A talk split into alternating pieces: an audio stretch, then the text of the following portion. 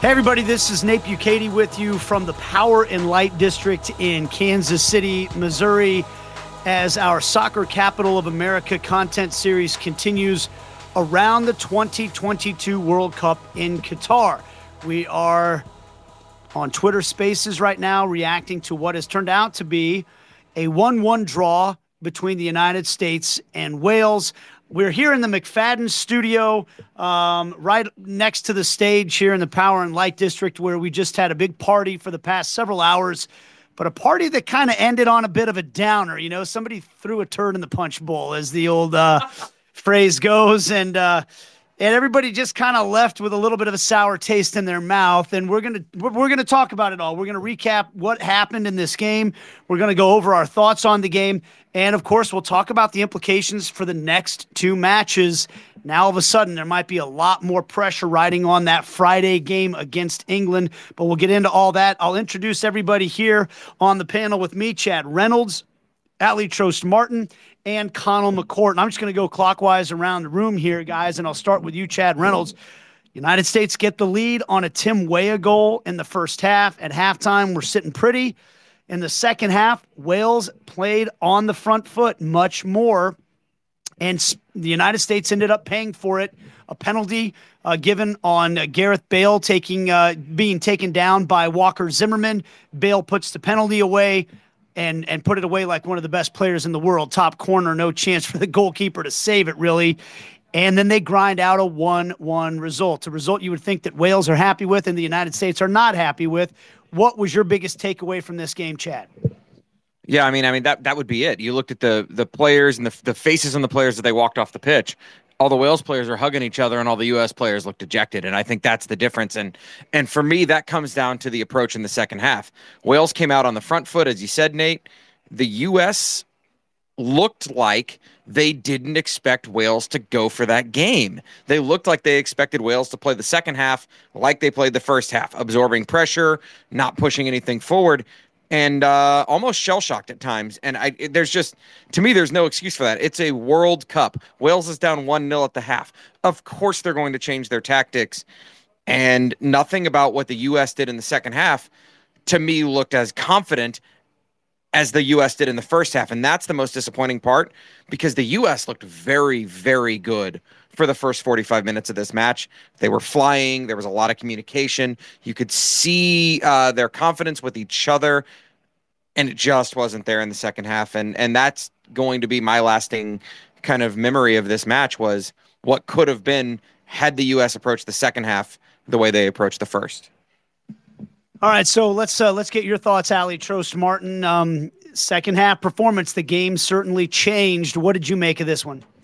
Well, as uh, our good friend Peter Vermes has said before, one goal should be enough to win a game, and and and, and it wasn't for the U.S. in this one. Which, yeah, like Chad just said, like you said, Nate was just really disappointing, and the faces of the players after the game really said it all. I, I think for me, what was disappointing was some of the lack of necessary creativity in the final third. They had chances to to double their lead in this game at times, and it just really felt like like to me, I'm leaving this game with more questions as we talked about in some of our previews. Like, who's going to be the guy? I mean, yeah, Tim Weah scored that great goal. It was a beautiful play, uh, transition moment, great, perfectly weighted ball by Christian Pulisic. But really, no one when they needed a goal the most, um, when the game was was getting dire, was able to to step up. And now the question for me is, how does this group respond after a disappointing loss? Like, or not?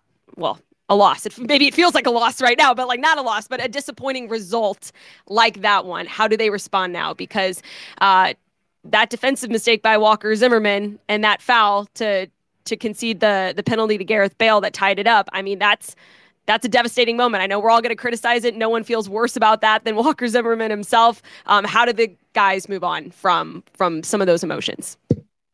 Yeah, it certainly that that Freudian slip was was almost perfect because it, does. I mean, that was the sense everywhere was kind of like this feels a little bit like a loss. It's not a loss though. They did get a point out of the uh, result, and that could play a big factor in this thing down the road. We shall see. Obviously, a loss would have been absolutely devastating to the United States men's national team chances.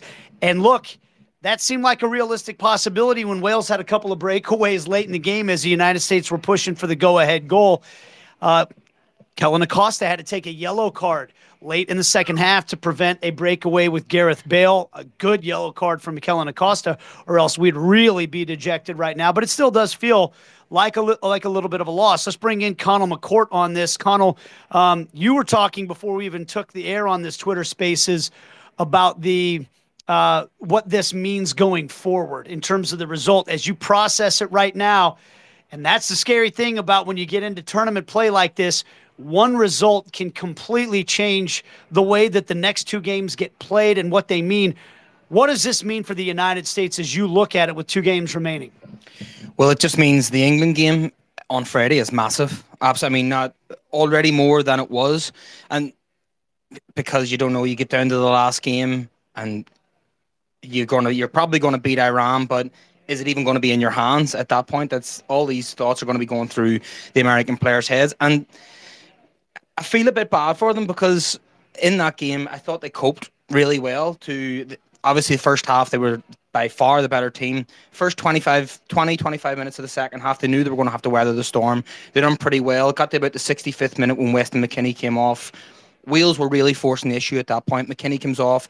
They try to change it by bringing Aaronson on, trying to big it, uh, trying to give Wales a bit more to think about in defensive ways, and it nearly it nearly uh, worked instantly as soon as Aaronson comes on. He's immediately stretching the defense, and it just didn't really go for him. They didn't get the rub of the green. They were they were still trying to trying to attack when they could, when even though they knew they were holding on to that lead.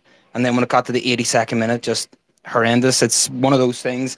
Zimmerman, you can see he's trying to he's trying to get in front of Bale to get the ball, but Bale's clever. He knocks the ball out in front of him, and it gets kind of taken away from him. So it's one of those games. They're going to have to shake it off. They're going to have to come out, and honestly, I know it's not great, but they're probably going to need a win against England just for the just for the morale in the group because you go into that last game. If you if you're sitting on two points, Wales are playing Iran. It's that's when you start to play a bit within yourself because at that stage you're very close to leaving the tournament. It's one of those games they're going to have to look back on and kind of dust themselves down because they they done well.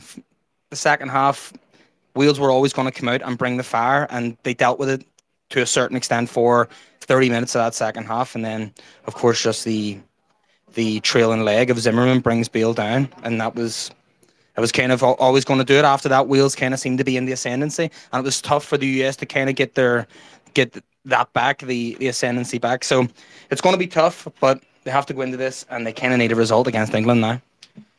Yeah, I, I, don't know that they need a win, but I do think that a, a, draw becomes really, really important. You know, to at least get a, a result, and maybe you'll be you'll be proven right even a draw doesn't necessarily put it all in your hands when you go play Iran, but it puts hopefully you put a little bit of pressure on England to feel like they need to go win their game against Wales so that they actually put out a decent squad. If you lose the game, they're already going on to the next round and they know it. And so then do they rest everybody and play slowly against Wales? Now all of a sudden the prospect for a Wales draw or even win becomes a bigger deal. I think you put that pressure on if you at least get a draw in the England game.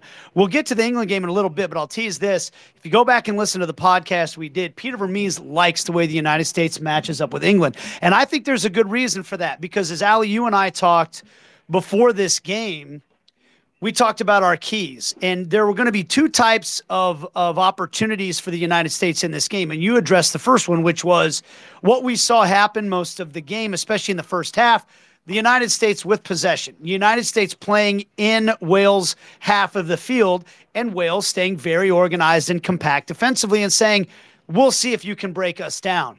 And we've seen that the United States has really struggled breaking down a low block of late, especially those two uh, friendlies that got everybody up in arms coming into this game. And with the lack of a true world class number nine, that adds to everybody's anxiety over it. So the ability to break down that low block and shift the ball and create chances was your key to the game. I didn't see very much of that today. I saw a lot of possession. I saw a lot of moments that kind of got you to the edge of your seat, but I didn't see a whole lot of real chances in the game when when the United States were playing in those situations. The key that I brought up was and I got this from Peter Vermes by the way, so this isn't like I'm some sort of genius for coming up with this, but there were going to be moments in the game where Wales had the ball and got their players into the attacking half of the field and got their line pressed higher up the field. In those rare moments, when the United States win the ball back, they needed to strike and strike quickly. And they had a couple of de- decent opportunities. Weah got up the right hand side early in the game. And then, of course, Pulisic right down the middle, boom, boom, one pass to Weah, and it's in the back of the net. And they didn't have to break down and organize low block at that time. They just had to use their pace and quality to get past Wales. You would think you're going to get a lot more chances like that in the England game. Now the dish, the issue is can they stop the wave after a wave of attack that England's going to throw at them? But in some ways, Peter thinks that's going to open things up because that is one of the big questions for the United States, almost more so than when they're playing against good teams. It's when they're playing against teams that are going to let them have the ball. Can they break them down? And I think the answer was not a positive answer in that regard today. So we'll see how that changes in the England game. As for this one, look, it's never good to signal out a goat or anything like that. Walker Zimmerman's not the only reason this team settled for a draw, but it's a big but. He is going to remember that. I feel bad for the guy because nobody wants you dream of this moment your entire life to get and play in the World Cup. Now, maybe he's fortunate that he plays for a country like America where guys like me that have the microphone will say they feel bad for him. Whereas in countries like Argentina, they'd egg his car and, you know, do all that kind of crazy stuff. But you know, nobody wants to make that mistake. And and and you know he realized he's got to realize it when he looks back on it. You didn't need to go into that challenge. You know, Stu Holden said it on the broadcast. We can all sit here and watch it and say it. When you're in the minute, you make a split second decision that is the wrong decision, and you and you are. It's such a heavy penalty that he has to pay for that.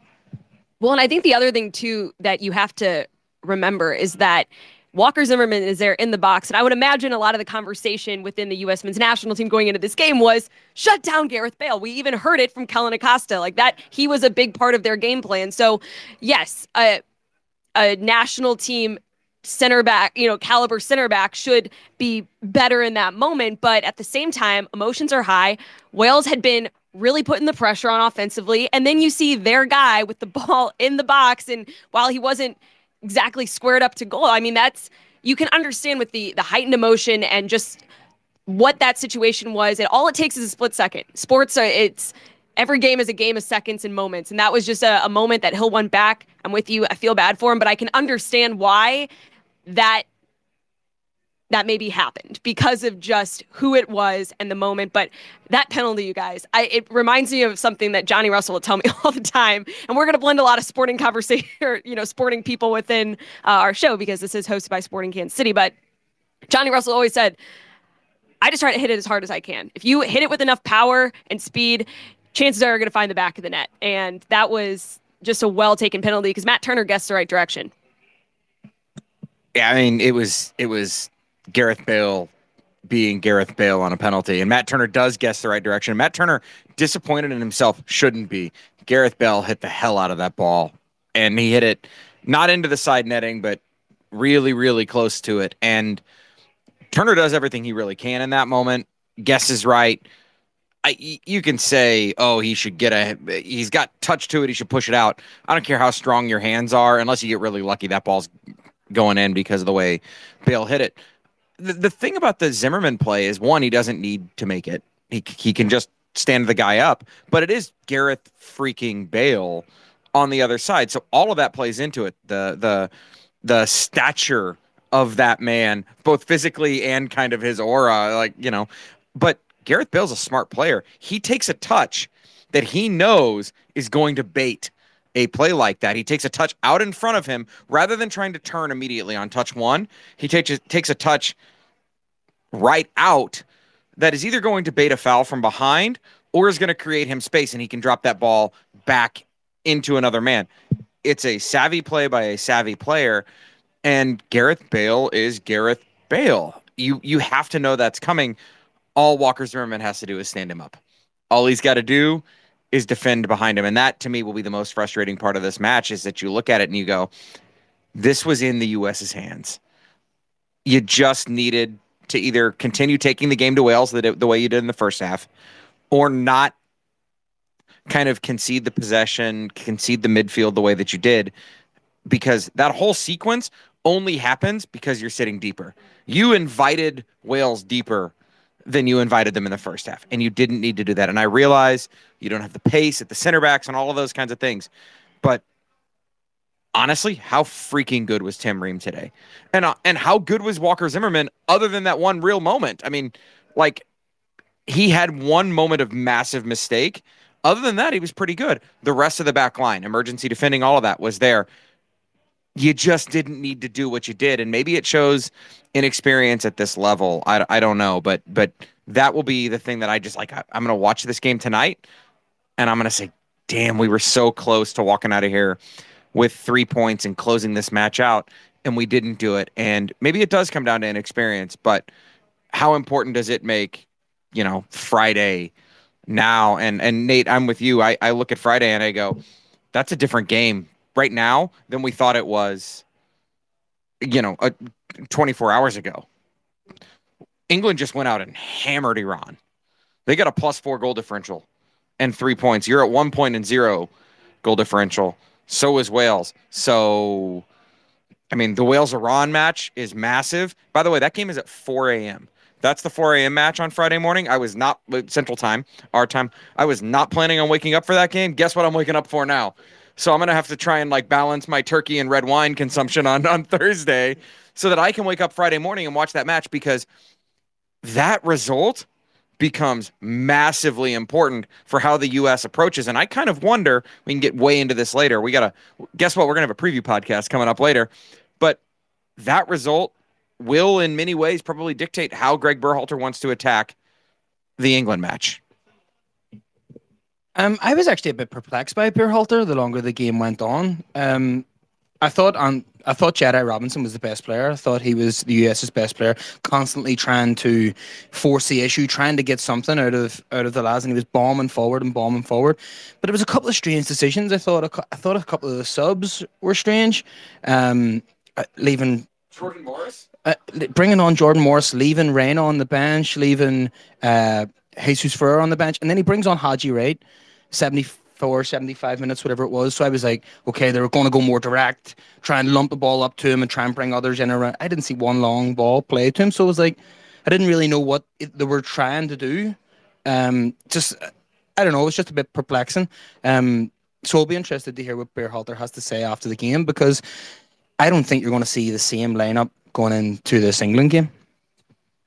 Well, you have a handful of players on yellow cards for one thing, and in this tournament, when two yellow cards means a suspension, that that might change some of the thought process from uh, Greg Berhalter as well.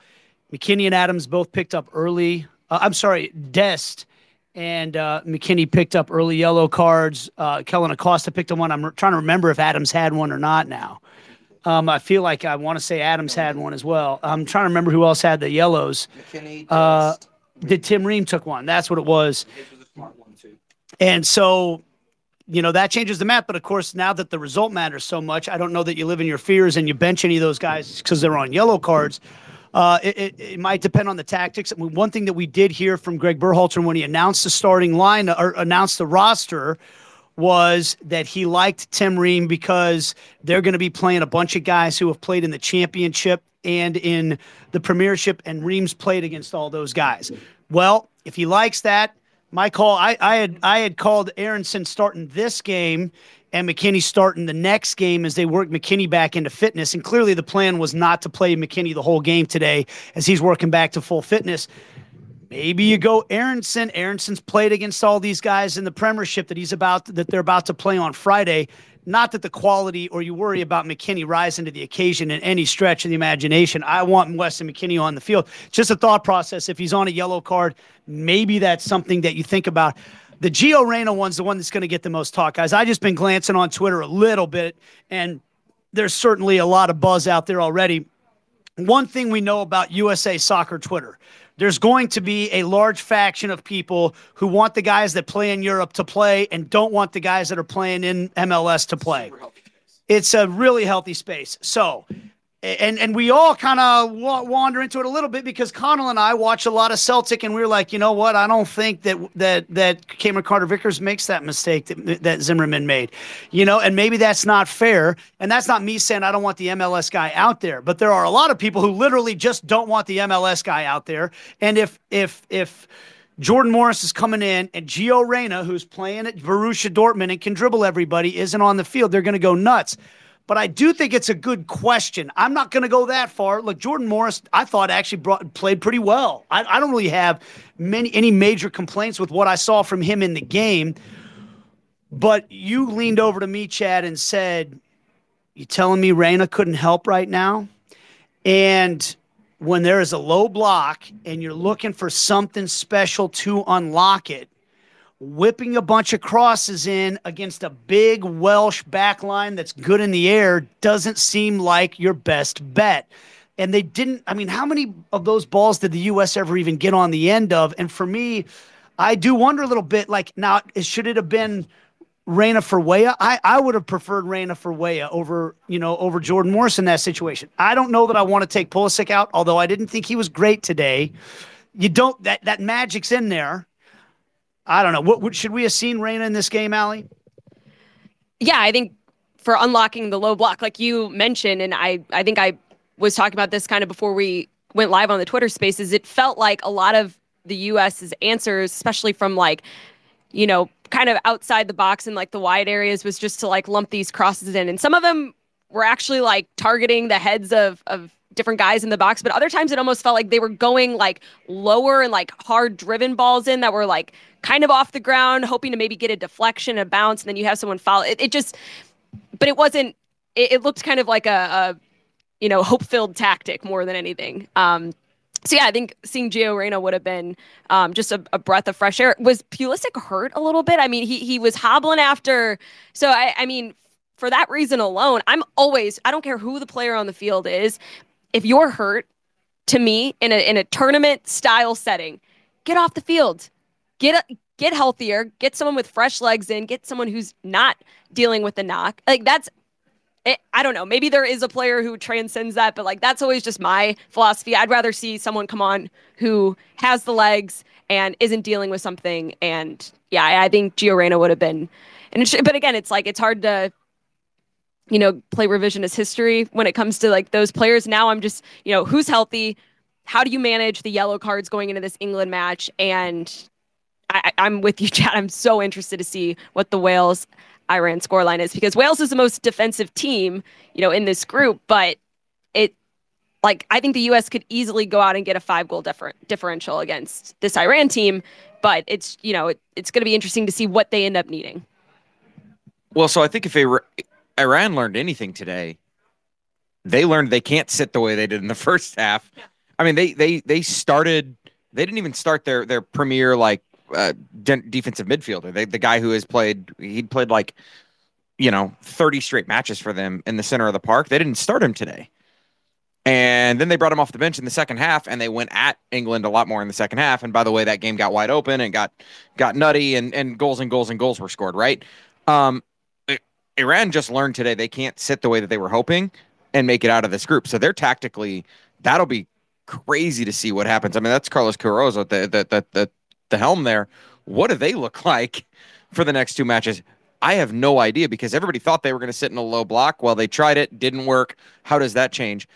Wales going to sit in that low block. We knew it. We saw it all first half. What's crazy is the U.S. goal, which was a fantastic goal, by the way, It's the only shot on goal for the U.S. in the entire match. Six shots, one on goal. And it didn't come from breaking down the low block. It came from a transition moment. They won the ball in the midfield. Pulisic drives at him. Pulisic, by the way, had come in from the left wing. And when that ball got won in the midfield, now he's running at a three man back line. It's a really great run by Tim Weah. But the left center back for Wales, all he's got to do is stop. Like literally just stop and stand, and Weah's offside. Like the transition moment opens up a whole lot. And if Wales can avoid those, they got a good chance of going through because they can sit against England and they have no reason to come out of a shell against Iran. They can just counter, counter, counter all day if Iran wants to come at them. That's what scares me going forward is how does Wales approach the rest of this? How does Iran approach the rest of this?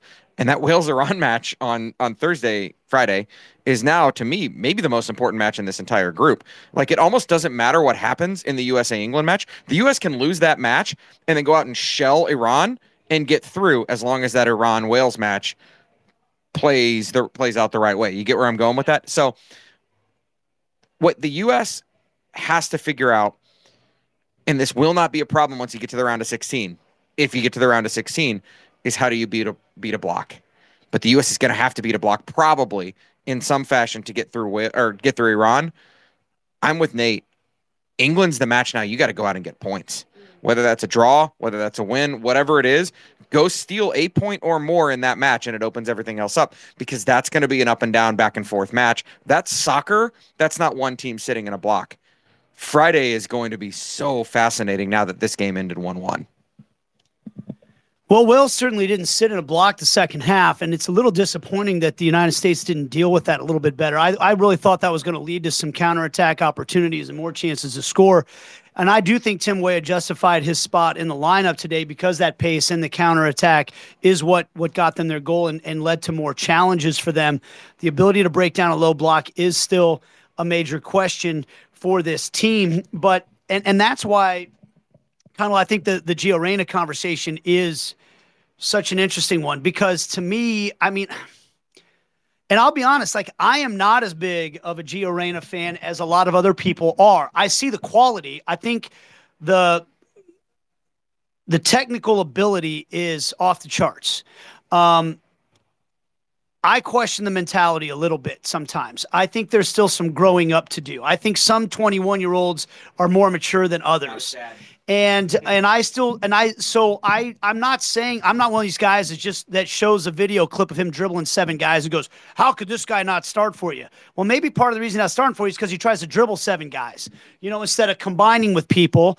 And I just, you know, I I, I just I guess this is a long way of me prefacing what I'm saying by I'm not one of these guys that just blindly thinks it's an outrage that a young kid that's starting at Borussia Dortmund isn't starting for the United States. I actually think it's a testament to the talent that's out there.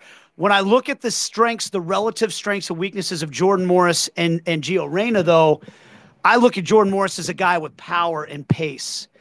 And maybe Berhalter, I'd be interested. He, will probably give his thing, his thoughts on it. I haven't seen it yet, but maybe his thought process, Conall, was – Let's get a big guy that can get in there and win some headers against these big. Uh, you know, we're getting crosses. They're giving us the crosses, so let's get a big guy that can get in there and win those.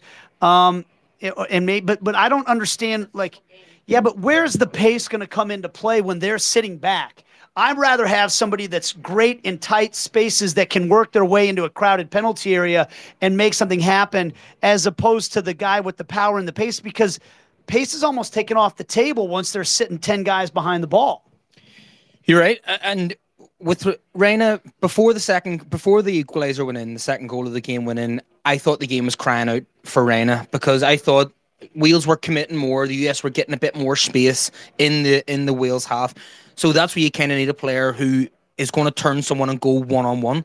I didn't see one one time today where the US, Pulisic or Weah, took the ball in from the wing and tried to go one on one at the whoever the Wales back three was. Just didn't really seem to be part of their game plan. I don't know if they were coached not to do it. And as Aly was saying, every ball that was delivered into the box, box was fizzed across the box. And I don't know if they were told, look, they have bigger guys than us back there. Don't be hanging anything up because they'll just get rid of it. And then they kind of got a bit of luck early on with the one that was fizzed across towards Sargent. Ball goes back, ricochets off the goalkeeper, and it nearly goes in. So I don't know if that was just subconsciously in the mind of the US players who were thinking, look, we're getting joy from this. Just fizz it across. If it hits someone, then Bob's your uncle. But with with Haji Wright coming on, I don't actually think he wanted to take Weah off at all. Weah was hurt and was hobbling around, and then he comes off. So I don't think Reyna was probably never getting into that game because if he's keeping Haji Wright on, Wales are committing balls forward. If they're going to play it long, they're looking for Haji Wright to win the ball, and then you have Timo Weah speeding in behind him. But Reyna isn't that type of player. That's why I was thinking before the second goal went in, this is the time to bring him on. Uh, but obviously, it didn't work out that way, and Weah actually comes off even to compound the issue. Haji Wright had seven touches. He had one in the final third. So, like, what does that say about where the U.S. was playing the ball late in the game? If you're going to put Haji Wright on the field, he's six foot three, he's 200 pounds, he's a physical presence. That's why you brought him to the World Cup. Greg Berhalter was flat out honest. He said it wasn't about Haji Wright versus Ricardo Pepi. It was about Haji Wright versus Jordan Pefok, right? So that's I. I'm bringing a physical guy. I'm bringing a number nine physical presence. Wales brought a six foot five physical presence more off the bench, and damn was he a presence. Didn't nothing came of it, right? But he was a factor the second half of the match, right? Haji Wright was a an absolute non-factor. Nothing the U.S. was doing tactically in the second half made Haji Wright a factor. And if you're going to bring Haji Wright on, you damn better, damn better well have a tactic to get him involved one touch and a and a sprayed shot from the edge of the area is not it. That's not what you're looking for from Haji Wright. And spray and pray crosses isn't it either. I get that like he's a body, but figure out a way to change the scope of the game and the scale of the game at that point. You had let that game spread. You had let that game become Wales coming at you just as much. That means to me you got to figure out a change in the midfield or you got to like nothing about the what the U.S. did tactically today said to me they were prepared for anything that Wales put at them in the second half, and that has been a question about Greg Berhalter from the beginning. Is he tactically astute enough to coach at this level? Today was not a shining example of that. Well, and Nate, I think you're the one who said this. It, it was almost shocking that the U.S. weren't able to get any real dangerous counterattacking moments when Wales did start opening it up. And it's also like the things that the US did that led to the goal, like they never did again in the game. It was like they like go up the middle. Yeah. Like they didn't like try to go up the gut. They like stuck with the same thing even though what led to the goal and, and put them in the best position to score they had a perfect example of of how that was done. And I feel like, yeah, you bring a player like Haji Wright in, and he's so ineffective, but you don't make any adjustments to then also put him in a position to succeed in the game. So it was just it, was almost like trying to then figure out what the solution was in real time. And I, I, think they'll learn a lot going back and rewatching this game. It's just how does that then translate now through the rest of the group stage matches? Well, the group stage just became a two game group stage. It's that simple. And and it's a two game, two man group stage. It's you and Wales. It doesn't it literally does not matter you're not worried about Iran. You watched this morning and you said, I am in no way worried about Iran anymore. No, I mean, like, like, That's look, yeah, like, uh, nothing about what Iran did this morning scares me. They're, they're, they weren't impressive. Yes, they scored two goals on the break. England didn't care at that point. Like, they didn't. And so I'm looking at this and going, how do you better Wales the rest of the way?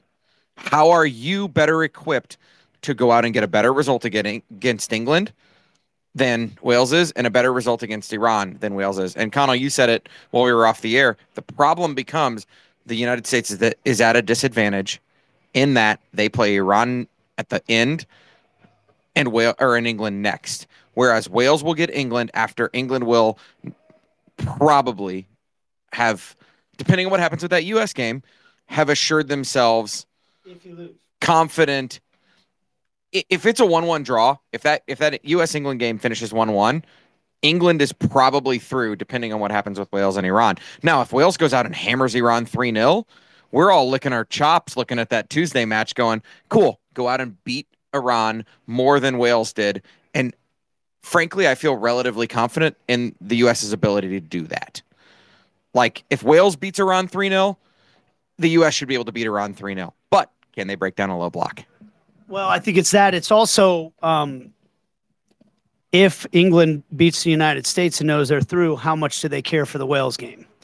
And I'm going to get to something a little off the soccer pitch that I think actually is a fascinating part of the World Cup when we get to it.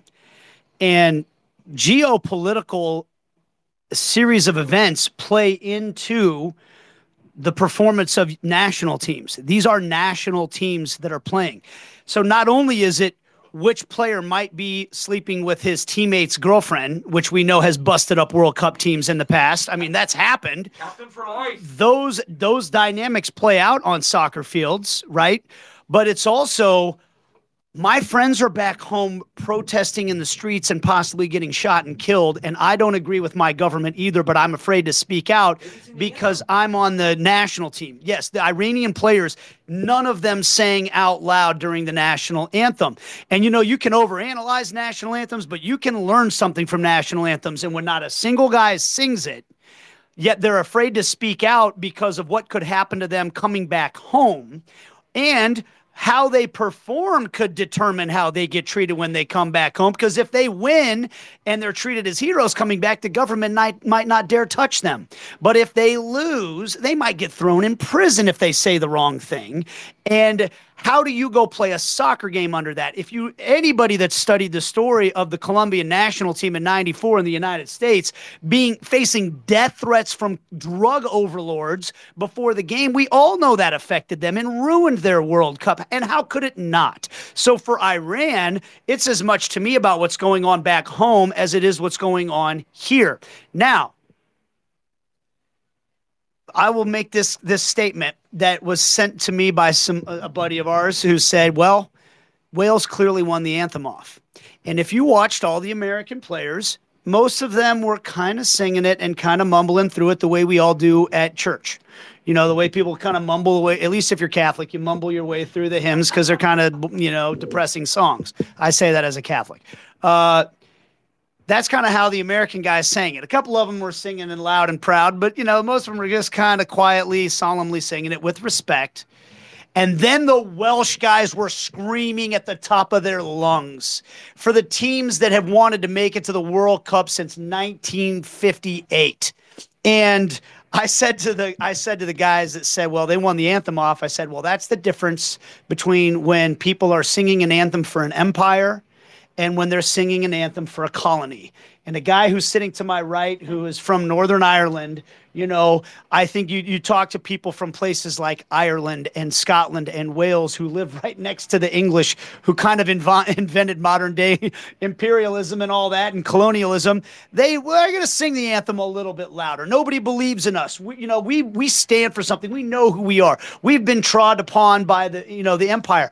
Well, we're big bad America, you know, and we we are the bullies on the block in, in from a geopolitical sense and everything. So of course Wales saying that way. And of course, they played that way in the second half when they were down. Gareth Bale made a professional decision to come to the United States, not, and I texted with Ilie Sanchez about this name drop, but I said to him, I can't believe he's taken this kind of a pay cut to come to MLS. And his response to me was, he doesn't need money, he needs the World Cup. He's done everything he could possibly do in his professional club career. He hasn't played for his national team in the World Cup. Nobody has since 1958. Everything he did was gearing himself up for this. And he knew if he came to MLS, he could tell them, this is how many minutes I want to play. This is how hard I'm going to play. And I want to be ready by the time the World Cup comes around. And of course, LAFC was like, done. And you'll win us an MLS Cup in the process. So my, my point being is, Wales was playing against an empire today. The one time the United States gets to play against their colonial overlords is when they play those dirty English bastards. they play the bad guys in the Star Wars movies because they came here and did all this stuff to us, you know? Even though that was ancient history, we shoot, we talk, we celebrate the 4th of July and all these things. We get to go beat the dirty English and they're the they're the big bully on the block and the U.S. is better in those situations. And so the U.S. But I do worry. Just to sorry to wrap up my long soliloquy here, but I do worry that Iran is broken. You know that those kids from Iran are broken, and that Wales will will put them to the sword. Hopefully, they don't have the firepower to really put them to the sword. Hopefully, the United States does, but I do question it a little bit. Again, it all comes back to you better perform on Friday, get at least some kind of result. I think you're spot on. I think all of all of that. I mean, when you look at the the overall analysis of the World Cup and the teams and the matchups, I mean, you can't rule out how things like that come into play. Um, but we do have some quotes from the head coach Greg Berhalter after the match. He and I think this is interesting as we talk about you know maybe what some of the the tactics for the U.S. were in the second half and, and whether that was with subs or or lack of adjustments when it came to how Wales came out and played. He said um, in regards to Gio Reyna, looking at the game, the guys gave everything. People were cramping, which made subs tricky in the game. So I would imagine some of the substitutions made maybe weren't anticipated. Um, had to get guys off the field. In the phase of the game that they were in, we went with Jordan, who we felt could give us speed and power. Um, which was essentially the difference between him going in versus Gio Reyna. Um, acknowledge that walking into the locker room after the game, you could see the disappointment in the group. Yeah, we all saw it on the TV as well. Um, and then he did have a couple comments. I, am reading the tweets from Paul Tenorio of The Athletic. Uh, maybe a, just a little typo here, but uh, I think he's saying that Walker um, thought, you know, get first to the ball, and then Bale came in and put the legs in front of the ball. And, you know, he admitted that you know, from his perspective, looked like a penalty. I think we all would be in agreement of that. Um, in the lead up, Walker thinks the ball went out of bounds and by a good margin. So in the play leading up to what then, so I hadn't seen that, you know, to be completely honest, you know, up on stage watching, you know, the game, but some of those replays and stuff hard to get an eye on. So in the lead up, Berhalter, not Walker, thinks that the ball went out of bounds and by a good margin, surprise was not called or looked at. So that's interesting and, you know, too late now, but that uh, definitely plays into maybe some of the frustration about how this result played out. Well, and tactically, I mean, I, I like listen. I think Gio Reyna helps this match, but also at the end of the match, when you're chasing, Jordan Morris is a blunt object, right? He's a blunt instrument. You're you're going speed and you're going power, and Gio Reyna doesn't bring those things. But at the end of the like, I Conall, I'm I'm with you. I think that that the time for Brenden Aaronson was ten minutes before Brenden Aaronson came on. I think the time for Kellyn Acosta was 10 minutes before Kellyn Acosta came on. And I think the time for Gio Reyna was earlier. And and the it's a different match if you make those choice those chances or changes. And hey, maybe those guys aren't cramping because clearly clearly there were health issues. Clearly there were like like and this is a team that's going to struggle with this now. So I it'll be interesting to see how this um how this shakes out over the next couple of matches. The US walked out of here with four yellow cards. Wales walked out with two. And and uh, Kellyn Acosta's yellow card aside, which by the way, shout out Kellyn Acosta for that foul that drew a yellow card. That might have saved a point today, or two points, if you will. Because if Kellyn Acosta does not foul Gareth Bale there, Matt Turner is way out of his goal. And if anybody's putting that ball on frame, it's Gareth Bale. So huge, huge mo- moment from Kellyn Acosta. But you've got really important pieces on yellow cards. And how does that play a part in your your squad selection. Nate alluded to earlier, Weston McKennie's on a yellow card. Greg Berhalter has a choice now. Yellow cards reset after the group stage, right? Unless you pick up your second yellow in the third group match. Greg Berhalter has to decide: Do I want to play Kellyn, or excuse me, Weston McKennie in match two, risking that he won't be available for match three, or do I sit him, play him in match three, and he's potentially not available for a round of 16 match? And so, I think you're going to see those guys play in match two because you got to figure out a way to get a result out of this match if you can. It's not it's not doom and gloom if you don't. It's not doom and gloom if you lose. You can still go about out and beat Iran and get four points and walk out of here as the second place team. But it's coming down to goal differential and all that fun, right?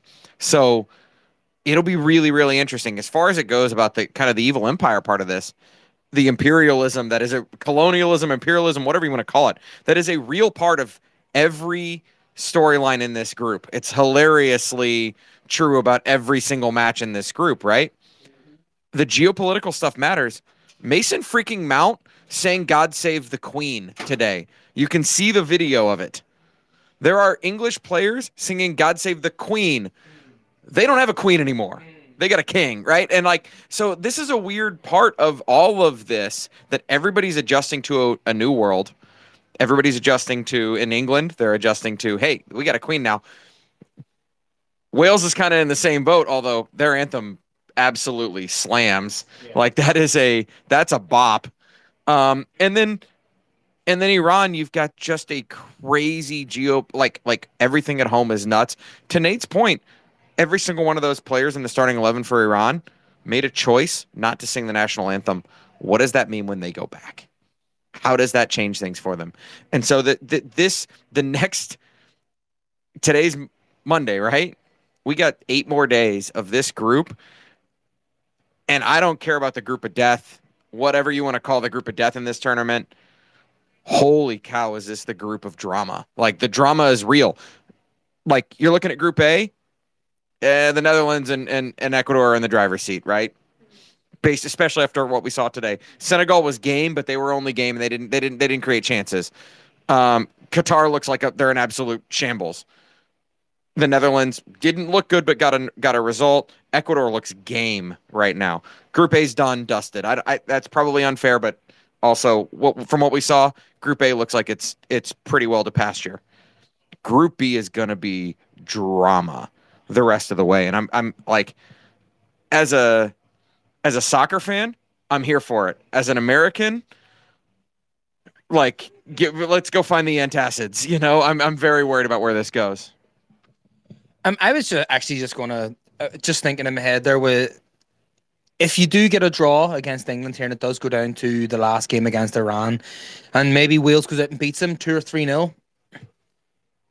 If it comes down to the last game and you're having to better Wales as a result, who do you play as the number nine? Because originally, before Haji Wright comes on, if they if Wales score that goal five minutes earlier, ten minutes earlier, I think he brings on Jesus Ferreira. I personally, I don't think Haji Wright comes on. I think he was trying to manage the game and brought Haji Wright on, but as I just asked, and I can even ask it open to the room, if it comes down to it and you're needing to better Wales' result against Iran, who do you play as the number nine? So you're saying if you draw against England, yeah, and you and you need to outscore, say Wales beat Iran, Yeah. 3 0. yeah, boy, I it's it's it's a it's an unanswerable question. Sorry, I uh, did you just okay? Well, I'll give it to you, Aly, because I think it's a tough question, and I'll and I'll I have an answer, but it's complicated. Is the number nine anything but complicated, Nate? Um, okay, so kind of going out here on a limb with this one. We saw reports that Timo Weah Bingo. playing at the nine. That to me is the best way. And honestly, his finish tonight, he looked like a true number nine in that moment to me. Uh, yeah, Chad's pick to kick. Shout out to Chad. Uh, shout out to Tim Weah. Um, so that honestly, that's that's my that's my pick. And then I think you go whoever ends up coming in on the wing. Then I I don't know. Do like so my answer is Ricardo Pepi, and he's and he's not he's not here. He's not walking through that door. He's not walking through that door, and, and people might laugh at me for that. But the reason I say that is because to me, when I look, each one of these number nines for the United States brings something to the table. I haven't watched enough Haji Wright to really have a strong opinion about him. I don't watch the Turkish league, and when I watch him play with the United States men's and all due respect to it, I know there's great teams there. Every once in a while in the Champions League, you get to watch one of those teams play, and they have great atmospheres in their stadiums. I, I would love to go to a game there someday but I, I don't watch it on a regular basis, so I don't know what Haji Wright looks like day, game in and game out. When I've seen him at the national team level, I've seen him miss the sitter, you know. And to me, Ricardo Pepi is the guy that I think is the most lethal when it comes to poaching around the goal and one touch simple finishes. He told me in an interview I got to do with him, name drop Aly, uh, that his role model it was Robert Lewandowski. That's who he watches because he loves the simplicity with the way he finishes. He doesn't try to do some kind of overcomplicated thing when he gets the ball in the penalty area. He knows how to redirect the ball with every part of his foot and his head and whatever other part of his body he needs to to tuck it past the goalkeeper and in. And I'm not putting him on Lewandowski's level, but he does play that way. You watch his goals and they're rarely impressive. There are a lot of one touch finishes. There are a lot of him popping up all over the place. And I do think they need that. They could have used that today with all those low fizzed balls coming into the area. You could use a guy that just has a knack for getting on the end of one of those and putting it toward goal. And nobody really did that today. So I would I would love to see Ricardo Pepi. I actually think Ferreira is decent at that as well. I think Ferreira might be my choice. I just uh, I I want to love the Tim Weah shout. I do. But I the only times I've seen him be successful is when he's out on the wing running at people. And it's just you don't get as many opportunities when you're playing centrally to do that. You get some, but not as many. So I, I don't think I start Weah up top. I think I probably go with Jesus Ferreira as my guy. If he, you know, I just didn't see enough from Haji Wright tonight to say, oh yeah, no, I'd rather see him. also like such a slap in the face, like, hey, here we brought three strikers and Tim Weah, here you go. Uh, no, but I, I think there's a lot of options. But if we want to get Gio Reyna, Tim Weah, and Pulisic up top, that I would, I would, I would personally love that personally. So that's the question. Kitchen sink game. Like we're talking about the kitchen sink now, right? We're talking about if you need points, you need a win, and you need to bang in three or four goals. How do you do it? And if you're throwing the kitchen sink, you have to have Timo Weah, Brenden Aaronson, Christian Pulisic. Uh, who am I missing? Weston McKennie, Gio Reyna. That's a whole bunch of bodies on the field, right? Who does that leave out? It's probably a Yunus Musah. I'm going to pass that. Nate, Nate, Nate wants the mic. Kitchen sink game, you go with the three man back line. You do. You do. You go with the three man back line, and then you get you you. What are you going to do? I mean, you, if you have to score a whole bunch of goals and you want to get those guys on the field, there's an easy way to do it. And you go with three guys at the back, and you get you know, and you take, you know, you either take Robinson or Dest off the field, you know, and and that that's where you add one of your players. Well, and that's that'll be as we're gonna we're gonna go ahead and wrap up here, but like that that that feels like that is that's a good question for us to talk about on a next preview pod. We're gonna have gonna have a couple of those, but but um, let's do let's do real quick final thoughts, knowing about today, not about the future, about today, and I'll I'll I'll start. My my final thought is is the more I kind of sit here and we talk about this match, I, I my disappointment comes in the tactics in the second half and and how the U.S. looked unprepared for for Wales to come out of a shell. We prepared for Wales to be Wales to be in a shell. We didn't prepare for Wales to come out of that shell, and I think that that is something that you're going to have to look to for the rest of this group because especially we just saw it from Iran today. Iran in a shell the entire first half tried to go at England in the second half. They didn't have a choice, right? But you're going to have to match three. Iran's going to be desperate. What is Greg Berhalter's tactical adjustment at halftime plan the rest of the way? Because it wasn't there today, and I think that that might be why the U.S. is sitting here on one point instead of three. Hot take: the U.S. scored too fast in this game. Um,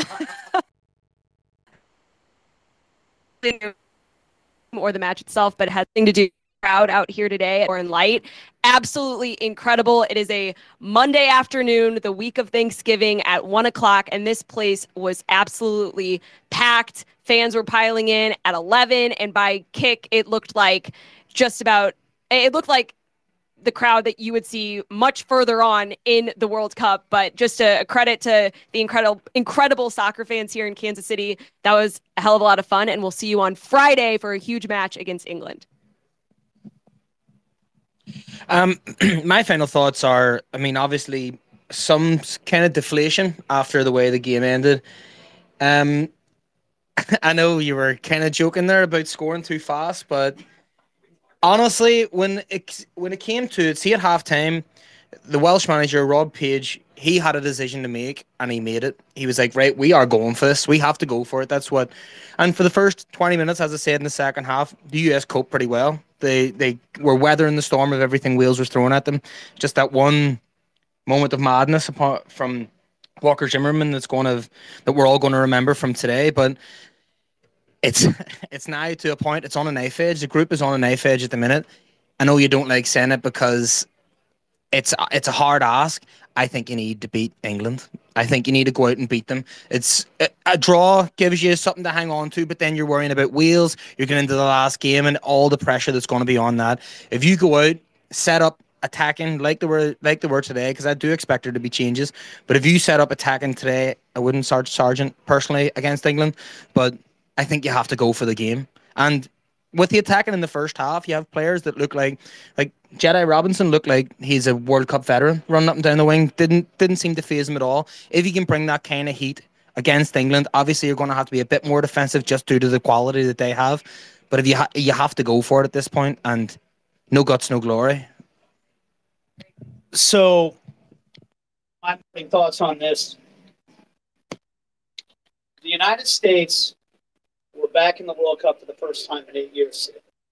To back up Aly's point, man, it was great to be awesome. here in the Power and Light District with thousands and thousands of people who love the sport as much as we do, who represent Kansas City. Uh-oh, I just knocked this uh, cord out. Let's see.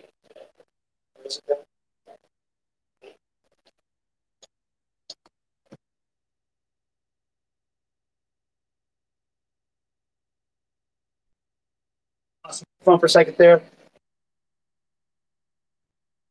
Uh, celebrating the sport that we love. And I'd missed those watch parties from 2014 so much. It was great having the women's watch parties in 2019 as well. To see the men's national team back out on stage today was great. With a young team with zero experience outside of DeAndre in the World Cup playing. Better team first half of this game. Some of that inexperience came home to roost in the second half. Now, I know Wales, none of those guys have played in the World Cup, but they made some tactical adjustments the United States might have been a little naive to. Uh, some of the mistakes the United States made late in the match, maybe worse mistakes that happen uh, to, to young teams that don't have quite as much experience. Maybe. Maybe I'm making an excuse for them as well. I don't know.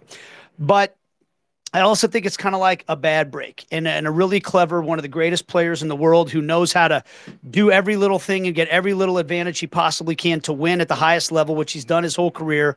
Gareth Bale did that tonight. Um, I am disappointed in the result, but I do think that a draw is a beneficial result on Friday. I think the United States come out and we might see a Leeds United type of game where – it's like I can't believe they're pressing Liverpool. You know, are, what are they crazy? And then they score a couple goals, but then they also give up a couple goals, and it's chaos. I don't know. England is loaded with talent. They have brilliant players. They also showed some problems playing out of the back against Iran today, and a press could cause them some issues. Their back line is a question mark. So, and the pressure that they'll be under is a question mark as well. So we'll see. Uh, we'll build ourselves back up to nervous anxiety by the time Friday rolls around. We'll be loaded with tryptophan and turkey and everything and mashed potatoes and gravy and all that stuff and then we'll and then we'll sweat it all out on Friday here at the Power and Light District and I'm going to sign off with something that Peter Vermes said on stage to everybody here today. If you listen to the podcast we did with Peter Vermes uh, earlier this week previewing this game, go if you didn't go back and listen to it because it'll make you feel better about the England match. But it's that you get that glimpse again as to why Peter Vermes does what he does for a living and why he's so good at it. He's always thinking about things that get you fired up and motivated. And before we took him up on stage to talk to the crowd today, Peter pulled Aly and me aside and said, Hey, you know, a lot of times if a manager like that came down to do a public appearance, he'd get up there and not want to say anything and wave to the crowd and have a couple generic questions. I hope we play hard and give it a good game and walk off. He tells us, we got to talk to this crowd about how important the next four years are. Yeah, it's great to show up when the World Cup is around. And it's great if you show up in 2026 and show the world that we care. But what are you going to do between now and then? Are you going to show up for Sporting Kansas City? Are you going to show up for the KC Current? Are you going to show up for your nephew's high school game? Are you going to tell all your friends and get them to come to games and get them involved in the sport? Teach them about the game. Make sure they love it. Do everything in your little sphere of influence to grow the game for the next four years so that by the time the World Cup comes here, there's 10 times as many people like us here today as there currently are in this city. And Peter said it, and you could tell from his perspective. He said, Look, St. Louis is coming online. You know, they got a great soccer culture. They're coming after us. We got to raise our game. Yeah, what we've done to this point in Kansas City has been incredible, calling ourselves the soccer capital of America. But what comes next? We have to raise our game now more than ever in this town. And he gave that speech to the audience. And I thought, man, this guy has me ready to run through a brick wall what's on his birthday. And they sang happy birthday to him today, by the way. And it wasn't me and Aly's fault. Um, but I want to close out any of you that are listening to this Twitter Spaces right now. You're obviously one of us. You're one of you wouldn't be listening to this Twitter Spaces if you didn't care immensely about not just the U.S. men's national team, but the game and what it means in this country and where it's headed in this country and in this town. So hear those words from Peter Vermes. And no matter what happens on Friday and on Tuesday, and hopefully it's great things, and we go on this magical run that captivates the entire nation. But even if we don't, we have a young national team that's going to grow from this experience in this World Cup. We are our our rocket ship is just now taking off. And we all have a chance to be some of that rocket fuel, you know, to make this thing really, really soar. I'm taking this analogy way too far right now. But um, you know, we have a chance to be that. And so enjoy these moments. These are precious moments when you get together and you know, I'm like, we got to take pictures of all of us together, right? We're gonna we're gonna be four years from now saying, hey, remember being on stage at the Power and Light District for those watch parties? Remember all these different moments? Every one of these, we're only we're only guaranteed three of these, and there's only two left. So let's see you down here on Friday. Download your tickets at SeatGeek.com. Um, by the way, come out here for the raffle that the Victory Project does because today somebody won a pass for four people to go to a Sporting Kansas City training session at Compass Minerals and meet and greet the team and get personalized jerseys just by $10 raffle tickets at the Victory Project. We're going to do one that's a grand prize at the end of the tournament that's for a Peter Vermes game worn U.S. men's national team 1993 jersey, which is incredible. And we'll have more prizes. Autograph, I'm, I'm sure we can get him to autograph it if he hasn't already. Um, that's all coming up. So get your tickets, they're free but make sure you get them and get here early Friday because this place was packed today. And it was a late arriving crowd. It wasn't packed at 12. It was a little more packed at 1230, but by one o'clock, the whole place was covered. It's going to be an even bigger crowd on Friday, and you want to be a part of it because what if we pull off something crazy against England? What if one of these young players goes out there and writes his name in the history book of American soccer with a banging header that beats England for crying out loud? That could happen on Friday. Chad, I'll give it back to you before I sign off. Tim Weah today, first player to score against Wales in a World Cup since Pele since Pele. Speaking of writing your, your name in the history books. So we we will uh, we will be back here Friday. We will do the same thing we did today, a live Twitter Spaces with an immer- a uh, an immediate lineup reaction. Um, but before that, we'll have another preview podcast for USA England. It's kind of funny. It feels like we shouldn't even do one until uh, we see what happens with that that Wales Iran match at 4 a.m. But we will be back uh, later this week with a an England USA preview pod, and then you'll get us pre-match lineup reaction, post match lineup reaction, and then we'll be back to do the whole thing again before the the ultimate match, I guess, if you will, in the group stage, um, USA Iran. Um, I, I'll echo what Nate said. Get your tickets, get them early. SeatGeek.com, sportingkc.com slash WC 2022. Get on down here. Today was awesome, and this was just the beginning. All right, so for Chad Reynolds, Aly Trost Martin, Conall McCourt, this is Nate Bukaty saying thanks for listening to our Twitter spaces. Also, don't forget Mexico, Poland. Uh, my grandparents who are off the boat from Poland up in heaven will be cheering for the Polacks, but Mexico and Poland will be watch party down here in the Power and Light District tomorrow as well. And we will see you on Friday. Make sure you follow Soccer Capital KC for all of your info. Uh, the U.S. settles for a draw 1 1 against Wales. We'll see you next time.